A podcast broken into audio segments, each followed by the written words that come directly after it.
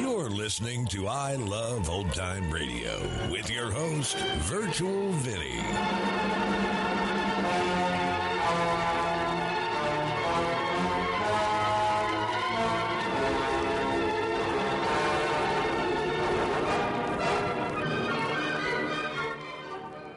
It's a new week here on I Love Old Time Radio. Welcome, old time radio fans.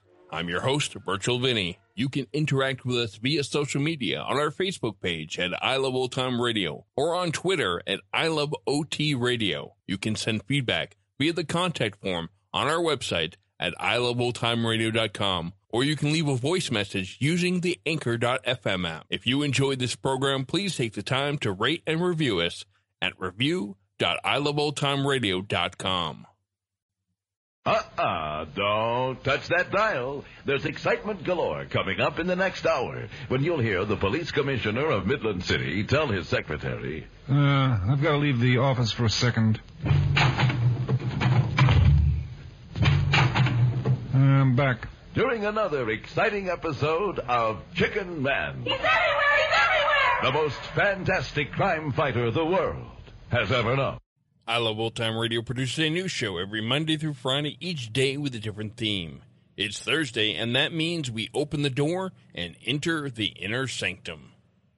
This episode originally aired on June 19th, 1945, and it's called Dead Man's Holiday.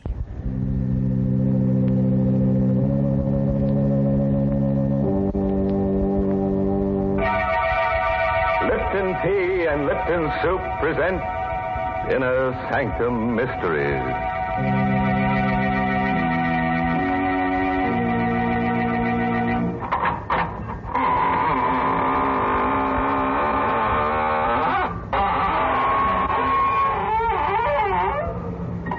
Good evening, friends.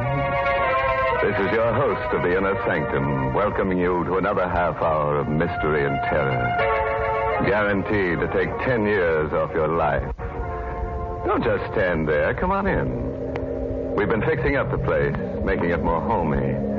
Yes, you see that beam over there with the rope hanging down? You just stand on the table, put your head through the noose, and, uh, that's right. It's for the convenience of anyone who feels like hanging around after the broadcast. I wish you wouldn't say things like that. Oh, you're right, Mary. I'm a bad host. Here, I invite everybody to hang around, and there's only one rope. I guess we'll have to hang together instead of hanging separately. Now, please. Unless, of course, we want to hang ourselves with a black ribbon that comes with that Lipton sterling silver medallion. We've got plenty of them, haven't we, Mary? Well, I don't know. Thousands of women are writing in every day for that special sterling silver medallion. So I'd advise all of you ladies who want to own one to send in for it tonight. Yes, they're going mighty fast because this medallion is made of solid sterling silver and it's decorated with the Chinese symbol for good luck. The medallion is just the right size, too, about an inch in diameter. You can wear it as a necklace or a choker because it's hung on a narrow black rayon satin ribbon. Or if you wish, you can simply add it to your charm bracelet. And here's how you get this handsome medallion. Listen. Just send 25 cents and the box top from a package of Lipton's, the tea with the brisk flavor, to Lipton Tea, Box 92. That's Box 92, New York City. All right, Mary. I write down the address on the cuff of my shroud. And now, friends, tell me, do you like holidays? Well, you won't after you hear tonight's story. It's called Dead Man's Holiday. And it's an original radio play by that cryptic mystic, Robert Sloane. Yes, and our star tonight is Myron McCormick, who plays the role of Eric. Not far from the waterfront, in a gloomy shack where death hovers near, the man stirs uneasily on a blood-stained cot. As he struggles for the last breaths of life, his tortured mind forces words to his lips. They. They don't have to tell me. I know I can't live more than a little while longer. And I don't want to live. I want this nightmare to end. As it should have ended. Long before that day I was hurt on the train. I remember it so clearly. Sitting in the coach, looking out the window, and then suddenly the train shuddered to a violent stop. The me clear out of my seat and threw me against the glass window, which broke as I hit it. For a moment, I was stunned. But in the back of my mind, I could hear the conductor quietly in the passage. All right, all right, please, it's all right, I tell you. Nothing serious has happened. We struck an empty car on the grade crossing. The engineer had a jam on the brakes. Is there anybody hurt? Anybody need a doctor around here? Are you The all right? conductor was coming down the aisle, questioning passengers, looking them over. My head was clear now. And immediately I thought of my wife in the seat next to mine. I turned to see if she'd been injured. But there in the seat which she had occupied was a man I'd never seen before. He spoke to me. You all right? Oh, yes, I, I was shaken up a bit, but I, I'm all right now. You've got a nasty cut on your lip. Oh, uh, I guess it was the glass. Will you excuse me, please? What's the matter? My wife. I'm looking for my wife. She was sitting right next to me. Eleanor? Eleanor, where are you? What's wrong, sir? My wife. She's gone, conductor. She's gone. All right, no, no, no, no, don't get excited. She was sitting right next to me, right where this man is sitting now. You must be mistaken. What? There wasn't any woman sitting next to you. What are you trying to tell me? My wife was sitting in that seat. All right, all right, sir. If she's on the train, we'll find her. Now, in the meantime, you'd better come with me and have that lip of yours attended. Not until I find out what's happened. Nothing's happened, mister. You're just a little dazed, that's all. Your wife isn't on this train. That's a lie. Why would I want to lie to you? I don't know what your reason is, but you're trying to hide something from me. I'm willing to swear you boarded this train alone. How do you know that? Because I've been sitting next to you ever since you got on.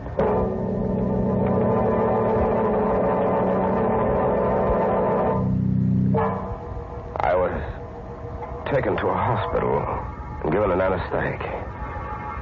When I came to, a doctor was standing over me. He said I was well enough to get dressed and leave, but when I mentioned the disappearance of my wife, he acted strange. You've had a severe shock, Mr. Keating, and sometimes an accident like this has a way of playing tricks on the mind. You don't believe that my wife was on that train? I don't see how she could have been. Any number of the passengers were questioned. They all told the same story. You got on the train alone. So you're in on it, too. I beg your pardon. You and the railroad and the man who was sitting next to me, you're all in on it. What are you trying to do to me? I don't know what you're talking about. Don't you? Are you sure this isn't some kind of a plot to try and drive me out of my mind? I think you need a rest, Mr. Keating. Just look at yourself in the mirror there. You see how drawn you are? I'm all right. I. Good heavens. Doctor, What's the matter? my face. What have you done to me? What's happened to my face? Why, nothing. I had to put a few stitches in your lip, but not my lip, it's my whole face. Wait, you've done something to it. It's different. Mr. Keating. It is, I tell you. You've changed my face.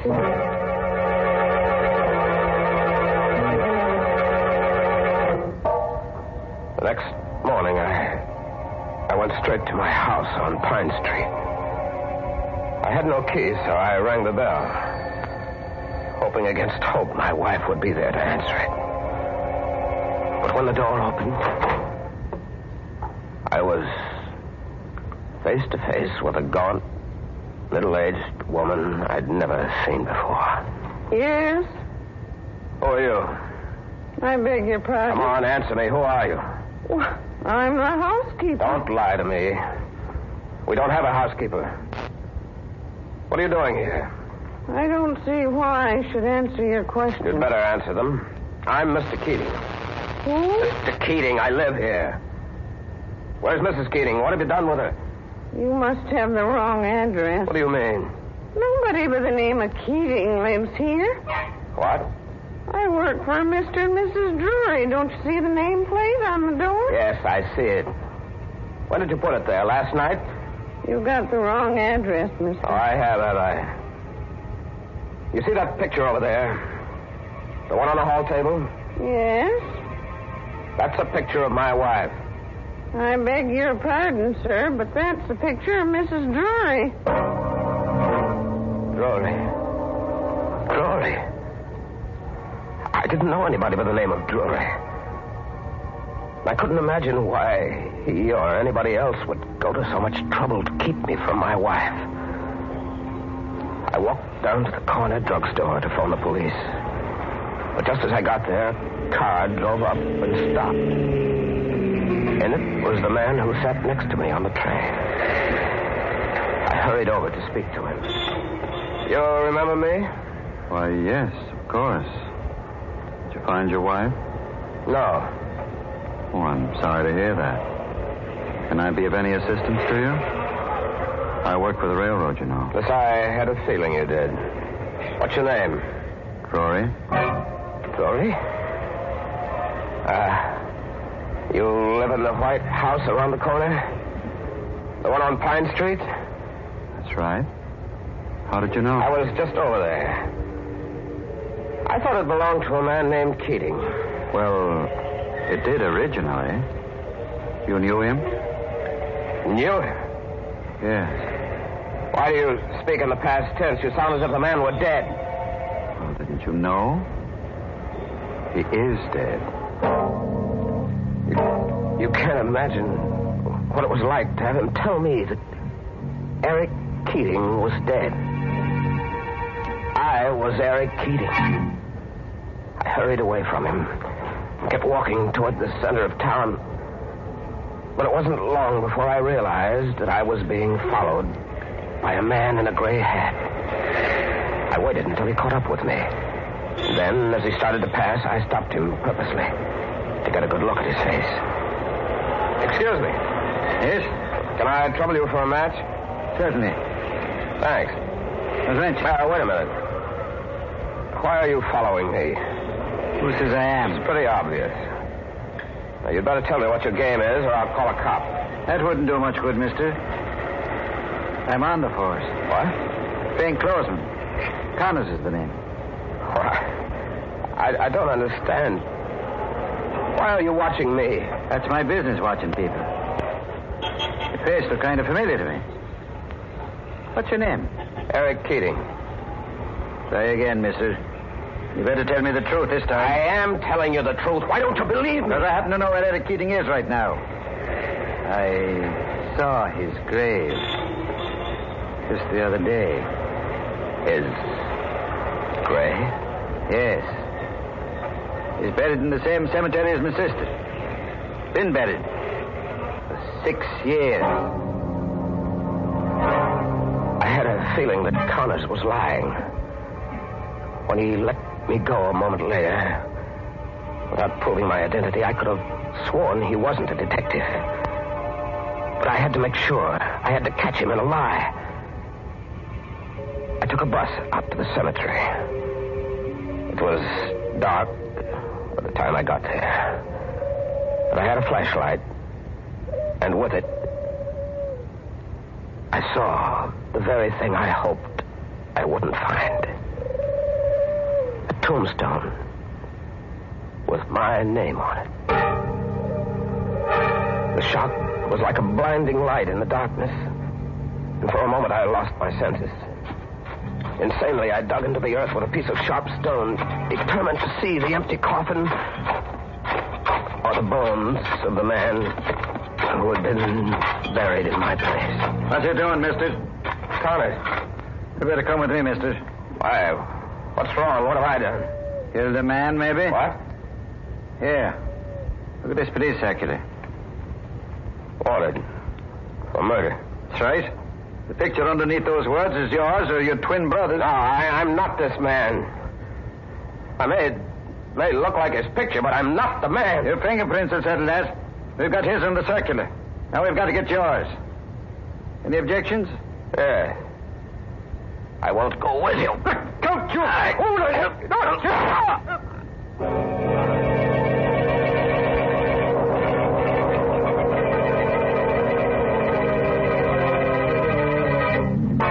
Now, there's a case of being wanted for murder, dead or alive. And this guy Keating seems to fit both conditions very well. I'd hate to see him get killed, though. It'd be like killing two birds with one stone. I'm really sorry for that poor man. He's so confused. I should say so, Mary. Imagine digging up a grave and finding yourself in it. Hmm? Well, that proves that a man can be two places at the same time. Nonsense. That's impossible. But you know, as far as killing two birds with one stone is concerned, that's easy. Any lady can do that just by sending in for the Lipton sterling silver medallion. What? Yes. You see, this sterling silver medallion is not only lovely, but it's a very useful piece of jewelry as well. It's just the thing to brighten up a simple silk dress or a dressy suit. And it can be worn as a necklace or a choker, or simply by removing the narrow black rayon satin ribbon on which it's hung, you can add it to your charm bracelet. And the medallion makes such a smart appearance. It's made of real sterling silver, and it's decorated with the Chinese characters that stand for good luck. So you might say the medallion is a Chinese good luck charm. And best of all, ladies, the Lipton people are making it easy for you to own one of these handsome medallions. All you have to do is send 25 cents and the box top from a package of Lipton's, the tea with the brisk flavor, to Lipton Tea, Box 92. That's Box 92, New York City. Well, Mary, if the medallion really brings good luck, I hope our friend Eric Keating sends for one because he's going to need it. When we left him, he was telling us how a detective named Connors was about to arrest him for murder. Eric resisted and they struggled at the cemetery. Connors fired a shot. A bullet went through my left arm before I could reach Connors with the stone I had in my hand.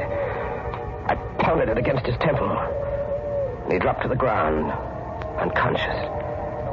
And I ran as fast as I could, holding one arm with the other, losing blood all the time. Somehow, I got away. I was exhausted by the time I staggered into the doctor's. Well, I, I guess you'll be all right now, Mr. Keating. Uh, thank you, Doctor. Uh, tell me, how did you happen to get this wound? I, uh, I, uh, I was carrying a jar and I fell. Oh, you'd better not lie to me, Mr. Keating. The bullet was still in your arm. Who shot you? I, I, I don't know his name. Well, it would help a great deal if you did. I have to report this, you know. So you'd better tell me the truth. I will in a moment, Doctor, but first I'd like to ask you a favor. What is it? Do you know anything about fingerprints? No, not a great deal. Well, you must know something. Here, take a look at the ones on the circular. Mm-hmm. Why is the circular torn in half? Uh, never mind about that. Just look at the fingerprints. Mm. Mm-hmm. Now, look at the ones on my hand. Yeah. Would you say they belong to the same man? Unquestionably. Of course, I'm not an expert. No, neither am I. But I can see that those are my fingerprints, all right. Somebody's done a perfect job of framing me. Either that, or I'm a murderer. Mr. Keating, uh, suppose I just report my work to the police and let it go at that. I can't let it go at that. Don't you understand? I've been framed every possible way. And if I let it go, I'll be sent to the chair. No, no, not if you're innocent. I can't take the chance. Well, I'm very much afraid you'll have to. I reached for the paperweight on his desk. I crept a little closer. And then. Keating, put that down! I struck him hard on the side of the head. His body dropped to the floor, and I bent over him. My heart was pounding against my chest. Something in the back of my mind kept driving me on. A voice kept saying, Kill him! You're a murderer! Kill him! I don't know why, but I struck him again. And again. And again. Until his lifeless body choked out its last breath. And then I knew I was a murderer. I hurried away in the darkness, took a bus to a neighboring town. I hired a room in a boarding house.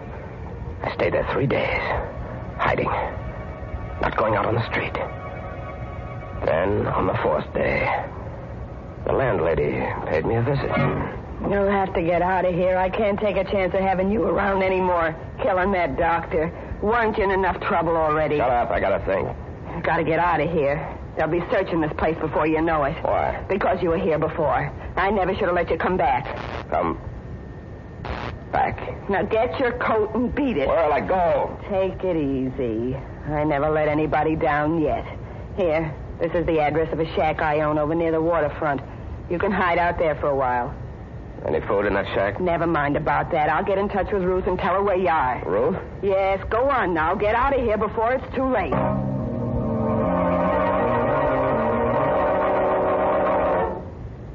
I waited in the shack for two days before this girl, Ruth, showed up. When she did get there, the first thing she said was, Gosh, you look terrible. Yeah, I know. I've been through a lot. Well, start working on these groceries. You must be starved. Yeah, thanks, I am. I never thought I'd see you again. Huh? Why'd you do it? I couldn't help myself. He was going to turn me over to the police. I don't mean the doctor. I mean Richie. Who? Richie. What are you looking at me like that for? I. am just trying to think. Huh. You should have done some thinking before you buried his body where you did. They found it the next day. Stop it, stop it, will you? I'm going out of my mind. What's the matter? Richie, Ruth, Drury, the landlady. When is it going to stop? Hey, take it easy. I gotta get out of here. I gotta get out of here right now. Don't be crazy. You'll get caught. I don't care. Have you got a car? Yeah, but. Come on. Let go of me. Let go. You hurt me. Come on. Where? Where do you want to go? Back to my house. I've got to find my wife. In the dark, we drove to my house on Pine Street. Ruth waited for me in the car as I sneaked into the garage and came up through the cellar entrance. The house was dark, except for a light in the study. My wife was sitting there, alone, reading a book. I tried not to frighten her. Eleanor? Eleanor? That you, George? No, dear. It's Eric. Oh, good heavens. Who are you? What are you doing here? Don't you recognize me, Eleanor? No. No, get out of this house. Get out before I scream. Darling, I've got to make you understand. I'm your husband, Eric. You're insane. Eric is dead. No, no. You mustn't believe what they've been telling you. It's all part of a scheme I can't understand, but they're against us, Eleanor. They're trying to keep us apart. Eric is dead. Don't say that, darling. He died six years ago. And you're in on it, too. You want it this way. What do you mean? You and Drury want to be together. That's why you framed me. George Drury is my husband. Is he? Yes, we've been married for three years. You can't get away with this, Eleanor. I won't let you have it. I tied her to a chair and gagged her so that she couldn't scream or call the police. Then I left the house and got back into the car with Ruth. We waited there about ten minutes. And then I saw the man I'd been waiting for George Drury. He was walking down the far side of the street on the sidewalk. And I knew he'd have to cross over to get to the house. So I started the car. What are you doing? Getting ready. He's got to cross the street. He's got to. What are you going to do? Run him over. No. Let go of me, you fool. No.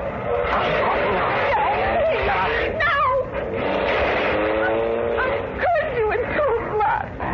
Where are you going? I pick up the body. Stay where you are. I'll be back in a second.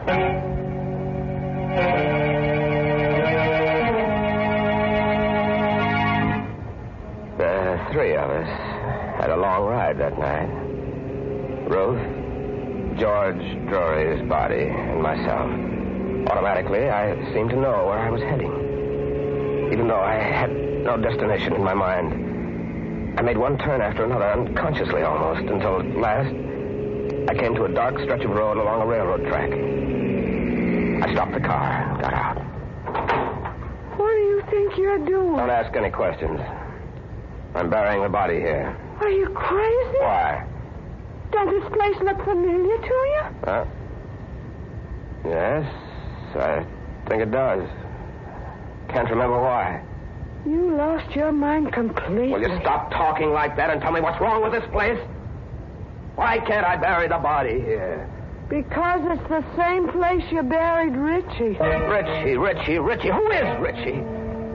Why am I wanted for his murder? You're wanted because you killed him in cold blood just the way you killed Drury.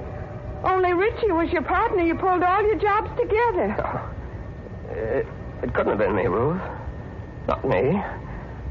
I didn't know Richie. I'm Eric Keating. Is that your real name? You never told me the real one. Oh, All right, but I. What's that? Sounds like. Yeah, it's the police. Quick, we've got to get out of here.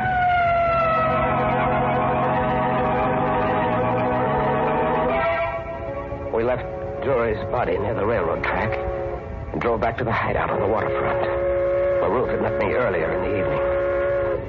There, I began to sew the threads of a horrible story which had been my life for the past six years. The first time I saw you was about five years ago. And I, I looked as I look now. Yeah, more or less. You just had a plastic surgery job done. You told me it was because your face was burned, only I didn't believe you. If that was true, my face was burned badly. How? Yes, I. I'm beginning to remember.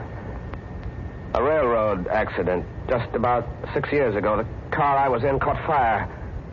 I struck my head trying to climb out of a window. You mean you lost your memory from that blow? I must have. I must have wandered away from the scene of the wreck, not knowing who I was.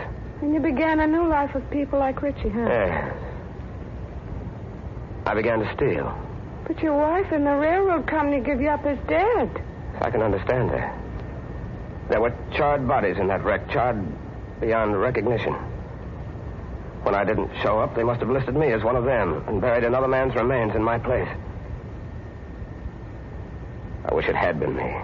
Oh, Eric, that's awful. All the while you were suffering from amnesia, your wife thought you were dead. I didn't believe her when she said she'd married this fellow Drury. Oh. Ah. Funny how I sat next to him on the train that day. The jolt sent my mind back six years. And I thought I was Eric Keating. Coming home from a trip. With my wife. Who's there? Come out with your hands up, Keating. It's the police. They got this place surrounded. You better do what he says, Eric. What for? Why prolong the agony any more than I have to? Eric, Don't get- call me Eric. Eric Keating is dead. Now let this other man die the way he should have died. Eric, don't be a fool. You can't get out that window. The cops got it covered. I know it, Ruth. I know it. Eric! Oh! Uh, it's all right. I wanted it just this way.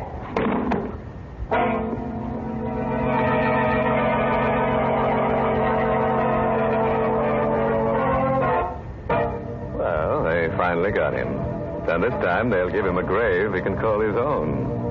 I just hope he stays put this time instead of wandering as a ghost. A guy like that might not remember where he was buried. I'm glad he's finally at rest now. Oh, don't be so sure, Mary. That guy needs a tag on him. Maybe you ought to send him one of those sterling silver medallions. Yes, and we'll get all his aliases engraved on it, too, so the other ghosts will know who he is. Don't be silly. There aren't any ghosts. And besides, that sterling silver medallion has just one purpose. It's simply a lovely piece of jewelry that the ladies will enjoy wearing. And ladies, to get the medallion, all you have to do is send 25 cents and the box top from a package of Lipton's, the tea with the brisk flavor, to Lipton Tea, Box 92, New York City.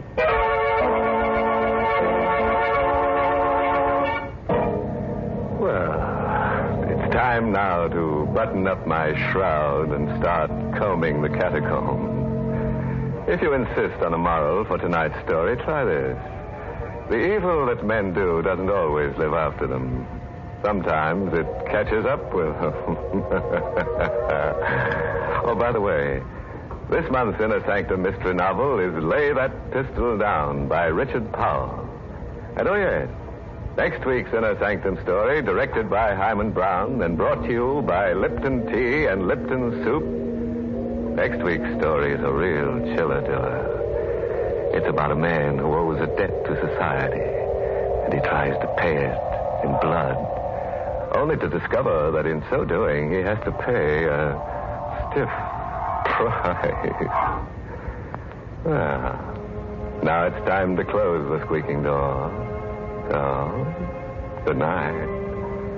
Pleasant dreams. Hmm?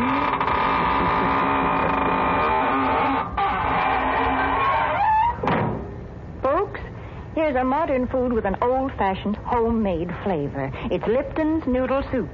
And now, especially when the weather's so warm, try serving Lipton's as the one hot dish in a cold meal. Your family will love Lipton's famous chickeny taste. Yes, it tastes just like the chicken noodle soup you make right in your own kitchen. And Lipton's has got the same good herbs and flavorings, too. The same tender golden egg noodles. But listen, Lipton's noodle soup mix comes in an envelope and it only takes a few minutes to prepare. Of course, sometimes it's hard to get in some stores these days, but there's lots of good things scarce in wartime. So remember to ask for Lipton's noodle soup. And remember to tune in next Tuesday night for another Inner Sanctum Mystery. This is CBS, the Columbia Broadcasting System.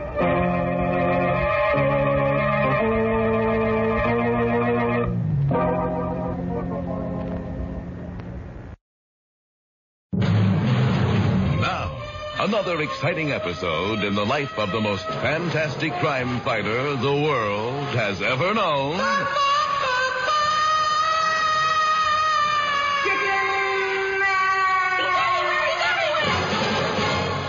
Last very exciting episode, while in London on special assignment, the feathered fighter's chicken suit was lost in the laundry of the Buffington Arms Hotel. And now. What do you mean it was lost? Miss Helfinger, I just spoke to Mr. Chan in the laundry, and he says it's lost. That's impossible. How can a chicken suit get lost? Well, that's what I asked him. And what did he say? Man who asks too many questions is like a fortune cookie baked in a Greek restaurant near the Isle of Capri. What? Confucius said that. What does it mean? He doesn't know. He only knows Confucius said it. Look, there's something mighty suspicious about all of this.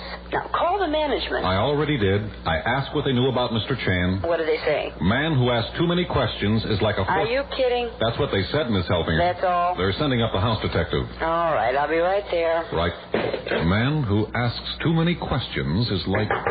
Oh, that must be the house detective. Uh, come in. I've been expecting you all evening. Good evening. I am Mr. Chan.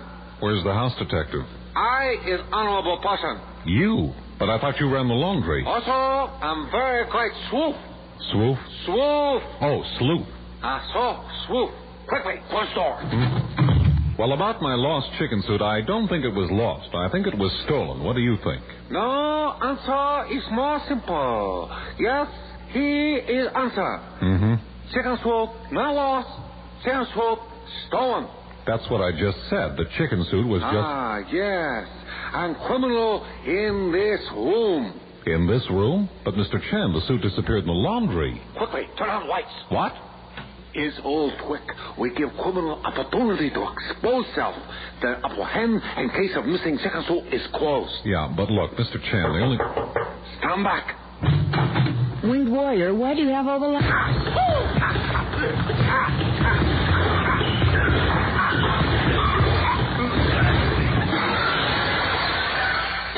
Somebody want to get the lights? Miss Helfinger, are you all right? I'm fine, but you better get Mr. Moto down out of the chandelier. Well, man who asks too many questions is like a fortune cookie, sweet, baked in Greek restaurant, salad, near the Isle of Capri. Capri meaning goat. Could the message not read, sweet and salad will get your goat? Be listening tomorrow for another exciting episode in the life of the most fantastic crime fighter the world has ever known.